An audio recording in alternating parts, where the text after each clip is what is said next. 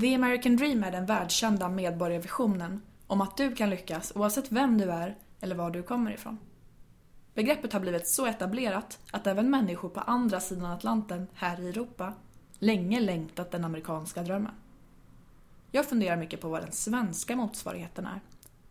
Villa, Volvo, Vove har väl egentligen bytts till Robin, Zlatan och Acne.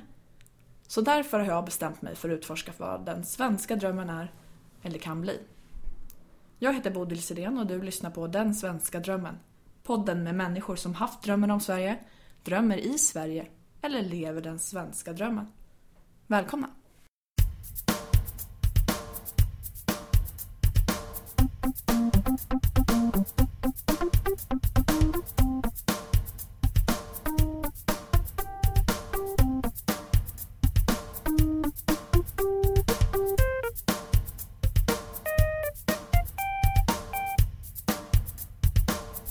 Tillbaka! Hoppas att ni har haft en härlig påsk. Jag var uppe i Örnsköldsvik tillsammans med min familj och min släkt och vilade ut. Pappa gömde påskägg till mig och Sofia, mormor matade oss med massa mat och vi var ute vid havet för det var så himla härligt och soligt och grillade korv och bara njöt.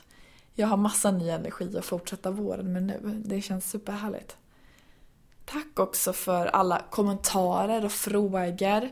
Det är jättekul att ni diskuterar avsnitten även efter. Så att de verkligen kan utvecklas, sätta sig och stötas och blötas.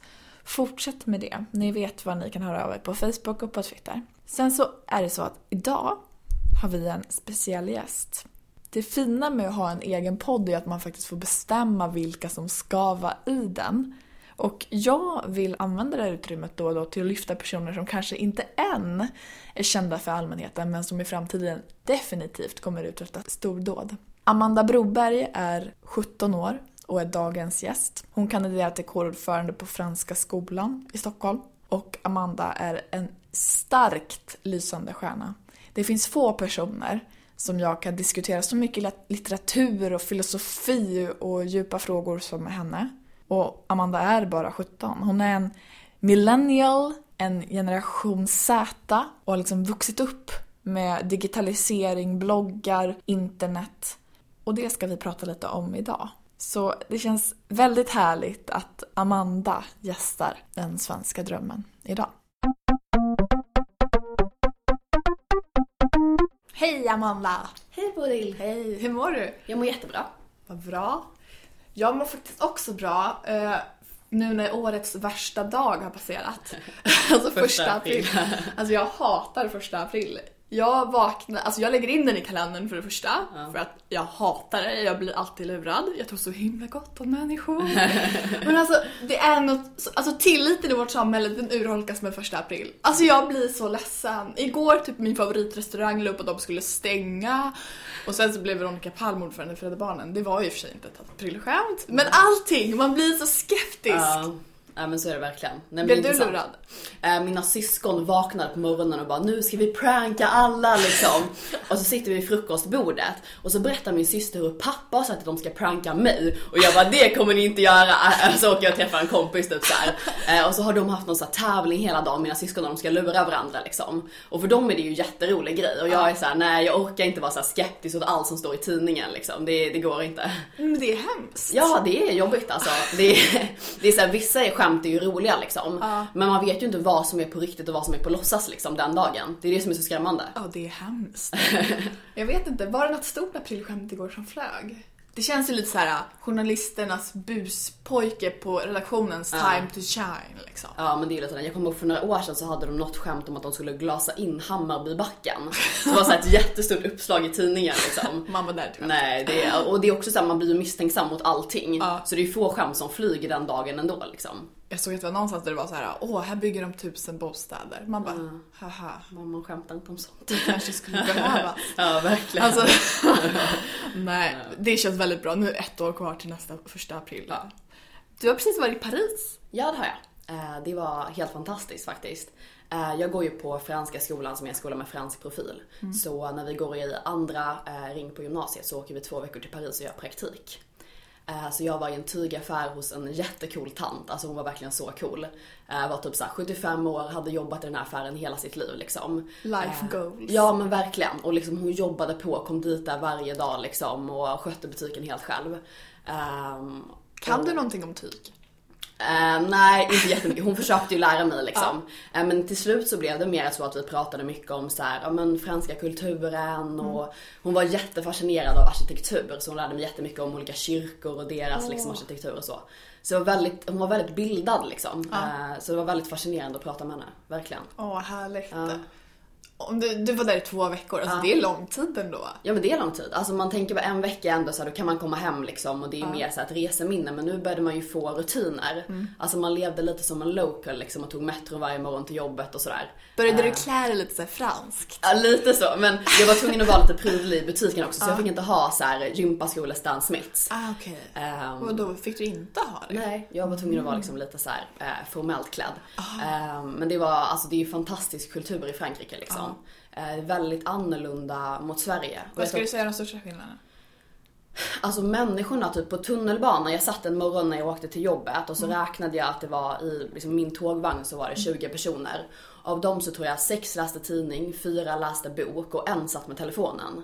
Det är en sjukt stor skillnad. Ja, det är faktiskt det. Och det här liksom, det är lite svårt att förklara tycker jag. Många åker till Paris för liksom att det är den här romantiska staden och fin arkitektur. Det är ju en väldigt så här, bevarad stad om man jämför med typ London liksom.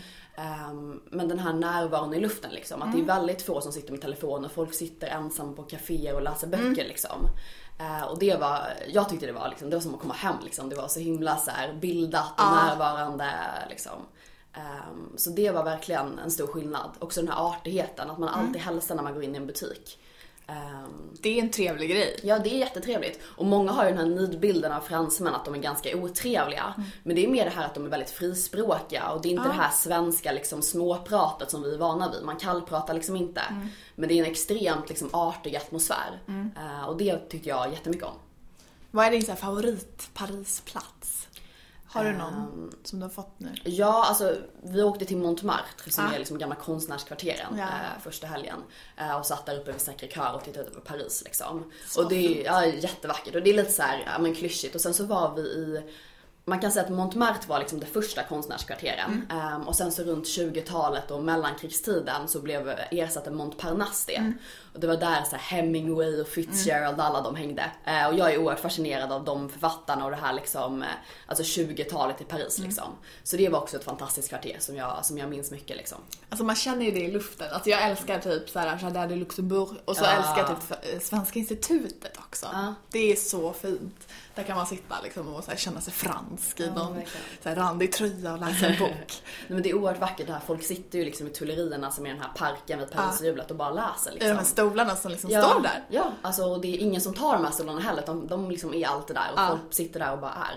Eh, väldigt, väldigt fint. Kommer vi kunna ta det där till Sverige tror du?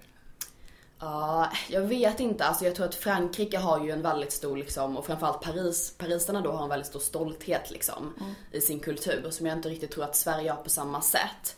Men likheten ändå tycker jag är att både svensk kultur och fransk kultur är inte så uttalad kanske. Alltså det är mer så en stämning som kan vara svår att sätta ord på. Till exempel det här med den svenska liksom, eh, alltså konsensusgrejen, att man ska hålla med varandra. ehm, att man är liksom tyst och inte säger hej till främlingar och sådär. Ehm, och det så är det även lite i Frankrike tycker jag, det här artigheten, att det är väldigt underförstått liksom att man hälsar när man kommer in i butiker och så.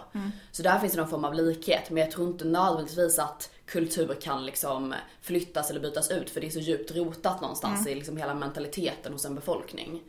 Ehm, men alltså jag uppskattar båda kulturer liksom. Ja. Men Frankrike och Paris var en väldigt liksom, intressant och härlig omväxling tyckte jag. Det är så härligt där. Ja. Nu vill jag åka till Paris.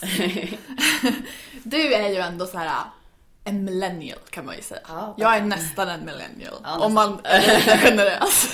Några femtals år. Eh, eller så här generation Z. Det är ju lite samma som man beskriver dem som liksom slutet på 90, början på 00 och typ fortsätter nu. Mm. Som liksom har det här med liksom digitalisering, information direkt. Eh, hur är du? Hur är millennials? Ja, alltså det är en jättebra fråga. Jag har reflekterat mycket över det här själv liksom. Men det är så här, den största skillnaden, och det här kan jag se väldigt påtagligt också med mig jag har två syskon, de är födda 03 och 06 och jag är född 98 liksom. Och redan där märker jag en jättestor liksom, skillnad i hur, huruvida man har växt upp med digitaliseringen hela livet eller inte. Mm. Alltså när jag var liten så liksom lekte vi ändå King på rasterna och hoppade hopprep liksom och det där. Mm. Um, och den liksom, det finns inte riktigt kvar hos mina syskon utan de har växt upp med iPads. Eh, jag kommer ihåg någon gång när jag sa till min lillebror att så här, iPads har ju faktiskt inte funnits hela ditt liv. Mm. Och han blev liksom helt chockad. Mm. Det var ju självklart att det alltid hade funnits liksom. Mm. Och så här, min första telefon var ju en sån här uppfällbar liten eh, med knappar liksom. Och deras första är iPhones. Men samtidigt har ju också jag haft liksom Facebook som jag var 12-13 liksom. Man har växt upp med Instagram. Jag har liksom hela mitt liksom, hela min tonår finns dokumenterat på sociala medier. Hur tänker du kring det? Ibland så skrämmer det mig lite. Men det tror jag är för att jag, alltså att man har kanske lite det här, så här självmedvetna liksom. Det tror jag inte jag att alla riktigt har. För du har ju ändå det. Alltså men du ja. är ju ändå en ansvarsfull person. Lite så. Men jag... hur tror du det kan påverka alltså, andra människor som bara inte tänker efter? Mm. Det där är intressant, alltså om man kollar på typ bloggerskor, liksom, att de har så att deras förflutna alltid förföljer dem liksom, och man kan rota upp någonting de sa för fyra år sedan mm. Eh, och hålla det emot dem. Men samtidigt så tror jag också att många vuxna vill missförstå det här och säga att liksom, ja, men vår generation är tanklösa med vad vi lägger upp på sociala medier och så. Men samtidigt är det också vi de som har makten att sätta agendan och bilden av oss själva. Mm. Eh, och det tror jag att många drar nytta av. Sen kanske inte det alltid är på det här traditionella sättet som vuxna uppskattar. Eh, men det är ändå ett sätt att, liksom, att man blir ett varumärke, alltså sitt eget varumärke och att man är det hela sitt liv liksom. Men också det här att det är lättare att hålla kontakt med folk. Eh, det är lättare att liksom ha bilder och komma ihåg saker och dokumentera minnen och så. Mm. Eh, och det kan jag uppskatta väldigt mycket. Men det är klart att det finns en stor risk med sociala medier liksom. Eh, jag kan ju kolla på saker jag skrev när jag var 12 på Facebook som jag inte liksom kanske är jättestolt över idag så. Ja. Inte så att det är liksom något kontroversiellt men bara att så här, man tänker inte så nu. Um, men det är också kanske lite skärmen i det att man får följa sin resa och den förändring och utveckling man faktiskt gör. Och samtidigt så är det ju ändå att alla nu lever med det här så det måste ju, det är ingen som sitter i en egen bubbla och Nej. inte upplever det här utan det måste bli en verklighet som man på sikten då måste på något sätt förlika sig med. Att det inte blir samma skop att man ställer sig här, ja men 12-åriga Amanda du sa ju det här liksom. Nej men precis och det tror jag kommer bli mer och mer normaliserat liksom mm. att folk har sina liv på, på Facebook, på Instagram, på Twitter liksom och sådär. Mm. Um, Eh, och jag tror att det finns en skärm med det också. Men det är intressant det här att jag känner ofta att min liksom årskull, eller vad man ska säga, är lite i den här brytpunkten. Liksom att vi de första åren eh, jag sa till mina föräldrar någon gång liksom att jag känner att jag fick ändå lite uppleva resten av det svenska folkhemmet liksom. Ehm, med liksom, ja men såhär man alla de här svenska sakerna liksom. Man gick på dagis, eh, ja det gör folk nu också. Men det är liksom det här att man lekte lekar på rasterna och mm. hela den där grejen man läste de svenska barnböckerna och sånt där. Ah. Um, och idag så är ju, mina syskon kollar ju inte på SVT och Bolibompa, de kollar mm. på Disney Channel och Nickelodeon liksom. Ja. Och att man är mer då exponerad för, alltså kanske framförallt den amerikanska kulturen liksom inom popkultur och mm. vad man kollar på för TV-serier, vad man lyssnar på för musik och mm. så. Jag lyssnade liksom på lilla melodifestivalen när jag var liten. ja. Alltså det var ju mer kanske att man var låst då till svensk kultur och svensk musik. Mm. Medans med digitaliseringen så exponeras man mer och mer för andra kulturer mm eh, och sådär. Mm. Det är väldigt fascinerande och ändå en stor möjlighet. Liksom. Både du och jag är ju boknördar. Ja. Vi kollade precis på mina böcker här som lite så här ah, autistiskt sorterade i färgordning och vårt inte att nå. Eh, men alltså vi har typ snackat om det här, alla våra favoritförfattare och liksom. Eh, du har precis läst en bok, eller hur? Eller håller du på att läsa en bok? Generation Ego? Ja, Generation Ego, exakt. Det är en, alltså det är en lite äldre bok faktiskt som jag, eh, vi fick läsa ett utdrag ur den här i svenskan mm. eh, för något år sedan. Eh, och då fick man skriva en krönika om det här med liksom huruvida vår generation är narcissistisk. Eh, och då tog jag ett exempel från en, eller jag öppnade den här krönikan som jag skrev i svenskan med ett citat från en Silvana Imam-låt. Ah. Och då rappar hon typ så här: stirrar ner i vattnet, där mötte jag min narciss. Och det bygger ju på den här grekiska myten om den lilla pojken Narciss liksom, som mm. blev kär i sin egen spegelbild. Um, och det där tycker jag är väldigt intressant för man känner igen sig mycket i det här med liksom curlingföräldrar och också det här med att man bokens undertitel är att man fostras in i en narcissistisk kultur. Och det bidrar ju sociala medier till, till viss del liksom. Det är en hård tes. Ja, det är det, är det verkligen. Eh, Men jag tror att det finns sanning i den. Alltså, om man tänker på liksom att man lär sig det här med att skriva CV väldigt tidigt, marknadsföra sig själv, att det är av så himla stor vikt i undervisningen också. Ehm, och det här med att man liksom marknadsför sig själv på sociala medier, man kan bygga ett eget varumärke. Om man kollar på många av de unga förebilder som, som tjejer och killar för den delen har idag så är det bloggare och youtubers som har byggt ett liksom ett företag, ett imperium på sig själva och ingenting annat. Sin egen personlighet, vad de har att säga liksom. Det behöver kanske inte alltid vara, och det är det jag tror kan störa den äldre generationen ibland. Att det kanske inte alltid är superintellektuella saker eller liksom eh, meningsfulla budskap. Men de bygger någonting på sig själva och de säljer någonstans en produkt liksom. Folk vill ta del av deras liv. Eh, och det tycker jag att det är synd att många är så skeptiska mot det. Eh, för det finns någonting ganska coolt i det tycker jag också. Ja. Men samtidigt finns ju då en risk också att man blir väldigt liksom egocentrerad och väldigt mycket fokus på det här med självförverkligande och så. Och det blir ju en risk också att man bara fokuserar på jaget, jaget, väldigt mycket inåt och inte lika mycket utåt liksom. Vad skulle du säga att meningen med livet är? Ja, det är en jättesvår fråga. Eh, såklart. Nej men jag sa det faktiskt till eh, en kompis häromdagen. Vi pratade om det här med eh, känslor och så. Eh, och att många människor inte tillåter sig själva att känna. Eh, och så sa jag det så här, ja men och en dag kommer man vakna upp och så känner man kanske ingenting för man har stängt av allting. Och meningen med livet är man väldigt besatt av att formulera. Men meningen med livet är kanske inte någonting man formulerar utan någonting man känner i vissa stunder liksom. Ehm, och du, det är inte så lätt kanske alltid att sätta ord på vad det är. Men det finns ju ändå någon form av känsla av liksom lycka eller tillfredsställelse eller trygghet liksom. Som är någon form av mening i många, många människors liv tror jag. Det är klokt. Jag skulle nog svara på den frågan att det är att föra saker framåt. Eller på något sätt föra världen framåt.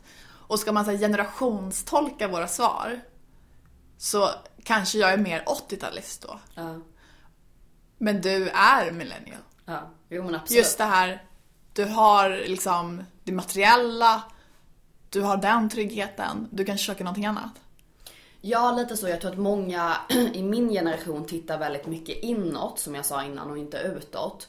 Och det där tror jag bygger på någon form av, alltså här, om, om du är liksom, man har upplevt andra kulturer via internet, världen är så extremt tillgänglig för en.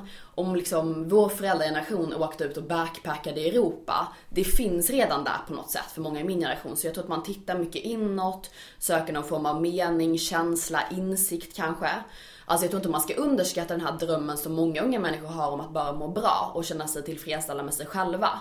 Eh, Men det tror jag också gör det här med att man säger ju att vår generation är väldigt politiskt engagerad. Men det handlar ju mycket mer om värderingar än sakfrågor. Och värderingar är någonting man kan identifiera sig med på ett annat sätt och liksom ja, men klistra på sig själv. Eh, och det tror jag bygger väldigt mycket på att det är ganska egocentrerat. Sen behöver inte det alltid vara det här att man har jättebra självkänsla och därför är egoistisk. Men att man söker någonting inom sig, alltså en insikt, Eh, kanske trygghet för sig själv, trygghet i sig själv. Eh, och att det är någonting som många i min generation drömmer om. Det där tror jag stämmer jätteväl. Alltså om man tänker politiskt så funkar det inte att liksom engagera dig i Moderaterna. Vi vill liksom sänka skatten och gå med i NATO. Utan det krävs att man är med och liksom står för någonting. Att man kanske står för jämställdhet, man absolut. står för antirasism, man står för sådana liksom värderingsfrågor. Och jag tror att många kanske partier inte riktigt är där än. Nej det tror inte jag heller. Och om man ser liksom rörelserna på 80-talet när ungdomsförbunden ändå var eh, väldigt stora. Men det var ju också en ganska liksom eh, värderingsbunden filosofisk skiljelinje mellan liksom, alltså det socialistiska, det fanns en liksom mur genom Europa som symboliserade det här Konkret. på något sätt liksom.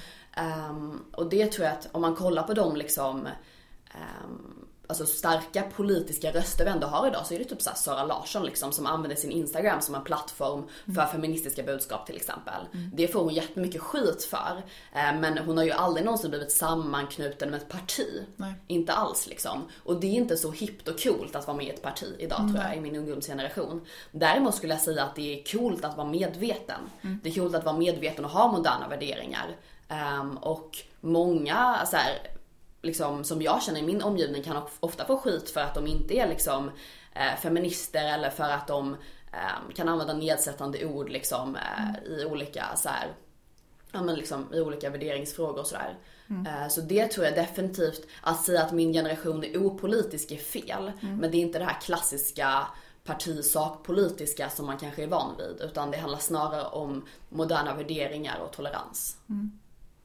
Ja, jag skulle säga alltså din generation skriver ju säkert, eller yttrar ju säkert många fler åsikter än vad liksom kanske två generationer tillbaka gör. Man gör ju det hela tiden. Och det är också det här att alla kan yttra sig, man äger sin egen plattform. Precis. Liksom. Ehm, så här, och om en bloggare liksom yttrar en politisk åsikt så väger det väldigt tungt oavsett hur liksom antiintellektuell man vill få den här bloggaren att framstå. Ehm, så man ska inte underskatta liksom de, de unga makthavarna. Ehm, och det tror jag många vuxna gör. Man avfärdar dem liksom som så här ytliga och så. Ehm, de är också människor liksom och de har väldigt mycket inflytande i min generation. Vilken, vilka förebilder har du? Eller din generation? Jag skulle säga att jag till? kanske är lite annorlunda förebilder. Ehm, Om vi delar på de frågorna. Ja, um, alltså så här, mina förebilder det, det är väldigt blandat. Jag skulle säga att dels så är, tror jag att många har förebilder i sin omgivning liksom. Mina föräldrar är stora förebilder för mig liksom. Ehm, men också så här, jag gillar ju att skriva, typ Lena Andersson liksom. Eh, Och där tror jag att jag är väldigt liksom annorlunda mot min generation. Men sen ska jag säga att jag också växte upp med förebilder som Blondinbella liksom. Även om jag kanske inte skulle sätta henne på en lista med förebilder nu så har jag följt hennes liv liksom sen jag var alltså 12 år. Eh, och det tror jag har varit en förebild för många, eller i alla fall någon man har följt. Likadant med liksom men Sara Larsson och också andra bloggers och youtubers. Jag vet att min lilla syster kollar jättemycket på Therese Lindgren som är jättekänd youtuber liksom. Eh, och ser upp mycket till henne. Och det är ganska intressant det där liksom att förebilder kanske inte alltid handlar om att de gör extraordinära saker men att man kan identifiera sig, att man liksom känner att man känner den personen, är nära den personen liksom. Och där tror jag att det är ganska bra också att förebilder kanske inte är de som står på, eller sätts på piedestaler idag. Utan att det är någon som man kan identifiera sig med, någon som man får följa. Det tror jag också. Verkligen.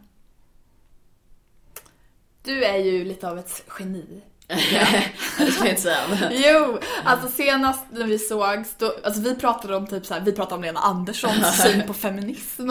Vi pratade Ros- Rousseau versus Voltaire. Vi pratade om feminism. Vi pratade om eh, mode, alla sjuka saker. Eh, vad får du liksom din drivkraft ifrån? Var kommer den ifrån? Jag vet inte, alltså jag har tänkt mycket på det här själv. Men jag gillar att, att, att lära mig saker och jag tror att det är en sak, någonting jag reflekterat mycket över själv, att det finns kanske saker som man lär in för att kunna berätta för andra och föra diskussioner. Men många av de saker jag söker liksom kunskapsmässigt gör jag nog för att själv förstå och få insikt. Förstå sig själv, förstå världen liksom och förstå andra saker. Eh, och det där bygger väl kanske på eh, någon form av nyfikenhet. Sen kan jag sitta, jag satt i somras liksom och nördade in mig i bostadsfrågor och penningpolitik och amorteringskravet liksom. och det kanske var mer för att liksom, alltså kunna föra en diskussion om det och kunna argumentera för liksom vad, vad som behövdes göras. Och där tror jag det är väldigt annorlunda liksom vad vad jag kanske eh, liksom söker upp liksom politiskt eller så. eh, Eller vad jag lär mig i skolan. Och vad jag lär mig, inte för att berätta det för någon utan för att själv förstå saker. Ehm, Så. Vetgirig. Ja, lite så. Nyfiken. Men det har jag alltid varit liksom sen jag var liten. Så, ehm, och det tror jag kan vara, sen skulle jag inte säga kanske att alla i min generation söker svar i liksom litteratur eller filosofi, absolut inte. Men att man ändå söker svar. Det tror jag är väldigt typiskt för min generation. Och sen kan det vara i alla möjliga olika saker liksom. Ehm, Men om man kollar på det här till exempel med att många unga går i terapi, att man försöker finna svar inom sig själv, förstå sig själv, varför man känner som man känner och varför man handlar som man handlar liksom. Ehm, och det tror jag om man tänker på den musik som många unga lyssnar på. Det är ju den här svenska indiepopen liksom med Kent och Maggio och Håkan Hellström och så. Och där tror jag liksom det symboliserar någon form av dels här samtidspoesi kanske. Men också någon form av känsla som man kan få via musiken. Att förstå texten liksom. Och att många kan dels identifiera sig men också få någon form av känsla som inte riktigt kan förklaras via den musiken liksom.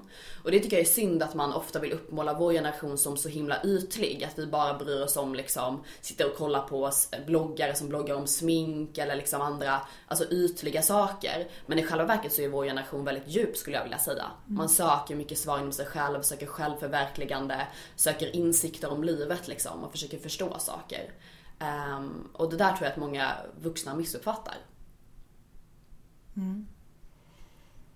Om man tänker på den svenska drömmen. Vi var inne lite på det versus Frankrike. Din generation versus min versus de andras. Om du får välja ett ord, det får alla göra i den här podden, Ja. som ska beskriva den svenska drömmen. Vilket skulle det vara? Eh, trygghet. Varför det? Alltså man har ju den här, dels den här nidbilden kanske. Det, finns ju en bok som heter I, trygghet, i trygghetsnarkomanernas land liksom. Ehm, jag tror inte det handlar om det riktigt. Ehm, för några år sedan så skrev Katrin Kelos en krönika om att Blondinbella representerade den nymoderata drömmen. Liksom uh, ung tjej som växte upp i rampljuset, entreprenör som senare skaffade familj ganska tidigt. Um, och att man söker någon form av trygghet, inte i liksom det stora men i det lilla i en familj. Liksom.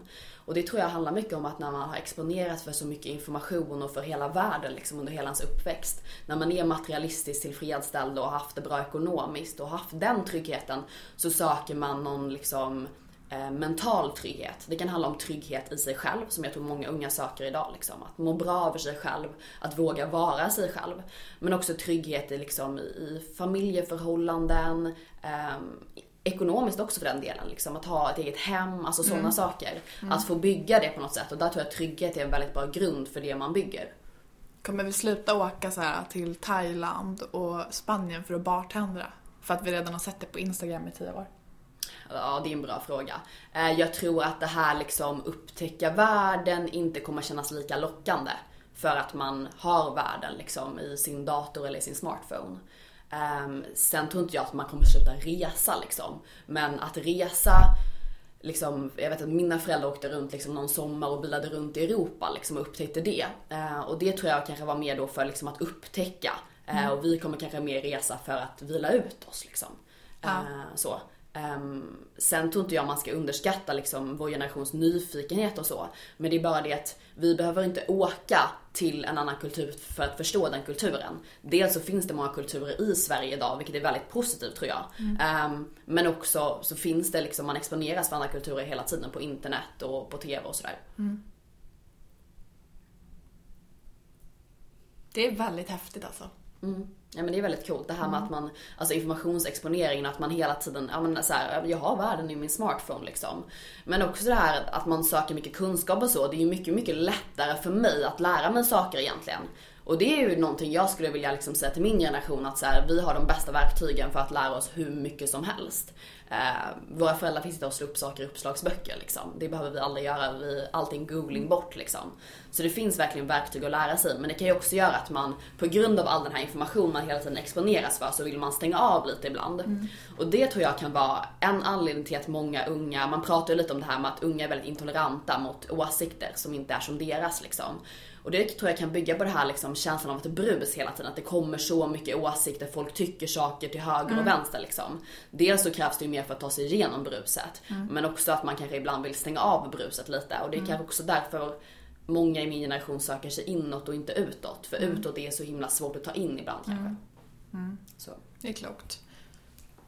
Du läser ju väldigt mycket och är väldigt kunskapssökande. Eh, Skulle du säga att det liksom är coolt att plugga?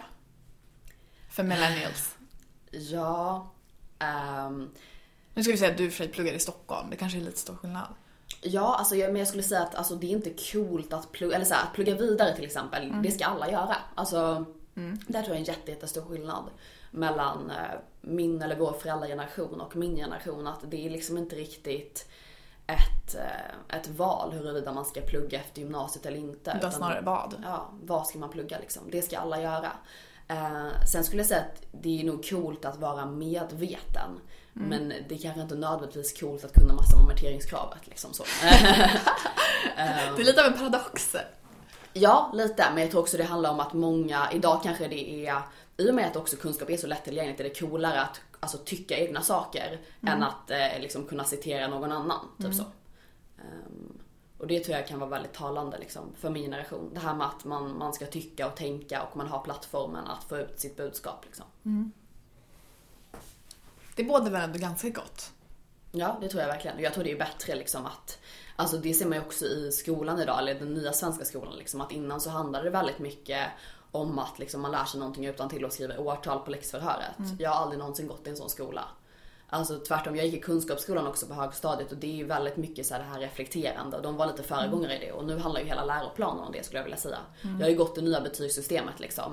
Eh, Jag har aldrig fått liksom MVG-skalan. Ehm, och där så måste du ju på alla betygsnivåer kunna liksom visa förståelse och för resonemang över den kunskapsbas du har liksom. Så det kom ju redan i skolan att man måste kunna reflektera, måste kunna tycka och tänka kring det man har lärt sig. Det tror jag är någonting väldigt positivt och någonting vi kommer kunna konkurrera med i framtiden.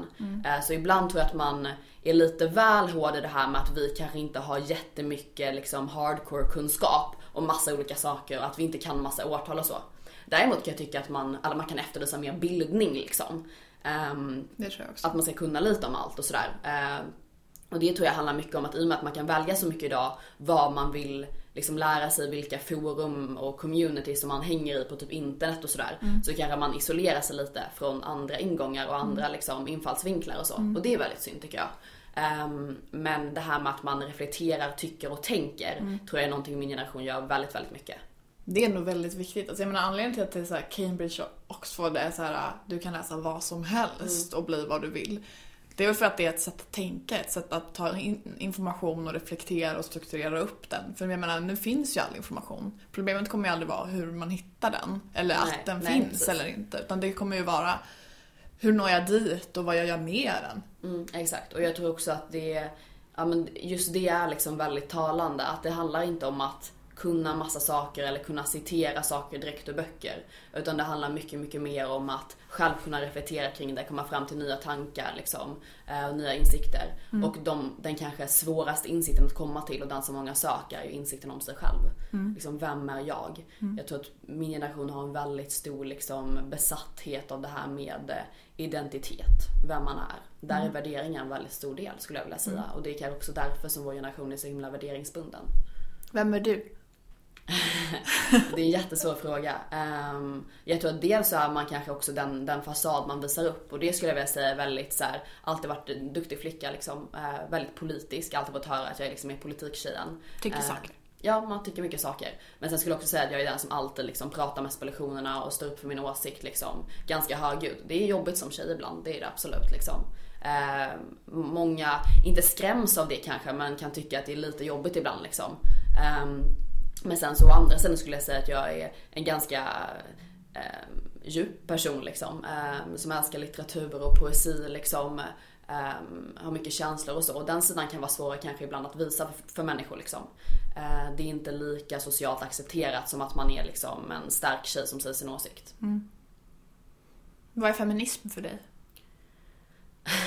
Ja, det där är en jättesvår, jättesvår fråga. Alltså, jag skrev en status om det på internationella kvinnodagen faktiskt. För vi läste genushistoria i skolan. Ehm, och då pratar man mycket om det här idealet som fanns för kvinnor på 1800-talet i borgerligheten, eller i de här småborgerliga liksom, familjerna. Och då var det mycket att eh, liksom, den här överklasskvinnan skulle vara eh, lätthanterlig, lite sjuklig, hon fanns i det privata, Eh, var vacker liksom men väldigt så här, skör och så. Och så tror jag att många ser på kvinnor idag faktiskt och det, är, det tycker jag är kanske det mest tragiska av allt. Att man förnekar kvinnors känslor, förlöjligar kvinnors känslor fast man uppmuntrar dem. Ehm, och att många söker liksom eh, söta och lätthanterliga tjejer. Att utseende fortfarande är en så himla stark variabel i vilka tjejer är liksom. Eh, och det där tror jag att min kamp kommer aldrig handla om att jag ska tjäna lika mycket. Jag tror att jag kommer kunna tjäna lika mycket eller mer än många av mina jämnåriga liksom, manliga kollegor. Eh, ja! men så det oroar inte mig på det sättet liksom. Och det ser man i skolan idag också tycker jag så här att tjejer får bättre betyg. Eh, tjejer pluggar vidare. Däremot så tror jag att många tjejer har svårt för det här med liksom sina egna känslor, sina utseenden. Extremt många tjejer lider liksom av komplex och ätstörningar och den typen av saker liksom. Det är en kamp i att bli fri från sig själv och fri från de stereotyper som råder i samhället. Det vågar inte så många prata om liksom utan så här, många menar liksom att det är väldigt accepterat eh, Um, att tjejer är väldigt accepterade idag och det är de kanske i det professionella. Men hur ser det ut i det privata och i mentaliteten? Alltså det är ju lätt att på en dag liksom så kan man ändra en lag egentligen och ge kvinnor rösträtt. Och det var liksom, alltså det är ju inte någonting som vi, alltså det tar ju vi för givet liksom. Ja. Ehm, Men däremot att ändra människors mentaliteter, deras inställning till eh, vad kvinnlighet är, tar mycket längre tid. Och där finns det fortfarande ganska unkna rester tycker jag, kvar av liksom en, en svunnen tid. Um, där man inte Eh, alltså acceptera kvinnors känslor, där kvinnliga politiker oftare får ett negativt verb när de ifrågasätter det än vad mm. manliga får. Mm. Eh, där en kvinnlig politiker som gråter eh, tillskrivs eh, liksom, egenskaper som svaghet, medan en manlig liksom, hyllas för att han kan visa känslor. Precis. Och där tror jag att man ser, man ser väldigt olika på manliga och kvinnliga känslor um, attityder och sådana saker. Mm. Att liksom, det finns ju fortfarande den här, det kom ju redan liksom under suffragetterna och hela den mm. liksom, mm. rörelsen. Men att den här uh, nidbilden av en, en kvinnorättskvinna uh, som var liksom rabiat. Uh, och sen så fanns det också de här liksom känslosamma kvinnorna som var hysteriska. Precis. Och så får man ju ofta, alltså det finns ju kvar än idag liksom. Rabiata vänsterfeminister och hysteriska drama queens liksom. Um, det är en liksom nidbild av kvinnor som förminskar dem. Och även den här utseendehetsen förminskar också kvinnor ja. och liksom reducerar dem till att bara vara yta. Ja. Och det tycker jag är väldigt, väldigt tragiskt. Och det är mycket det som feminismen handlar om för mig i mitt liv.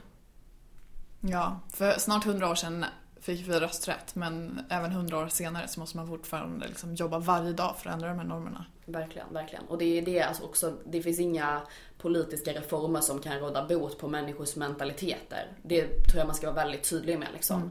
Det är många som vill söka enkla lösningar som liksom att om man kvoterar in kvinnor och ser att det sitter kvinnor i styrelser så, så kommer det bli bättre. Men det handlar kanske inte om alltså, att kvinnor måste få mer inflytande och makt alla gånger för att det finns många mäktiga kvinnor som har mycket inflytande. Men hur de behandlas i media, hur liksom Eh, så här, jag är inte Hillary Clintons största fan, men jag kan bli provocerad över hur förlöjligad och förminskad hon blir av liksom sina, sina motståndare men också i press och media. Ja, verkligen. Uh, och där tror jag så här, det kanske är en ännu större liksom variabel att då kvinnor inte vågar ta plats för att de är rädda att bli förlöjligade. Mm. Snarare än att de känner att jag inte kan. Jag tror många tjejer känner att jag kan. Jag har någonting att föra till bordet. Men mm. vågar jag med den, de riskerna? Det närtat kvinnliga journalister får utstå idag liksom. Um, det tror jag är en jättestor liksom, del i att tjejer kanske backar ibland, inte säger sin åsikt eh, och låter sig bli reducerad till liksom, eh, sitt utseende. Ja, det hämmar och det får ju också konsekvenser för vilken makt man söker eller vilket jobb man tar. Men du ska söka makt? ja, jo men det, det hoppas jag. Du kandiderar väl till ordförande? Ja, jag kandiderar till ordförande för elevkåren. Um, jag har faktiskt gjort en jättekul grej där. Jag gillar ju inte Hillary, men jag kallar kampanjen Redo för Amanda liksom. Och det är faktiskt kul, vi har aldrig haft en, en kvinnlig kårordförande liksom. Um, så, nej men det ska... Det... Hör ni det? Hör ni det? Rösta på Amanda! Eller om ni känner någon på franska, se till att de gör det. Ja, så det är, nej men det är jättekul. Uh, och jag tror att det handlar mycket om att, alltså, man måste se fler kvinnliga ledare. Um, och uh, framförallt också respektera kvinnliga ledare. Det tror jag är en jätteviktig så här, nyckelsak. Mm. Tack för att du kom Amanda. Tack så jättemycket för att du kom. Kom ihåg vad ni hörde henne först. Alltså visst är Amanda otrolig? Maken till verbal och klok och påläst 17-åring hittar ni ingenstans. Kom ihåg det.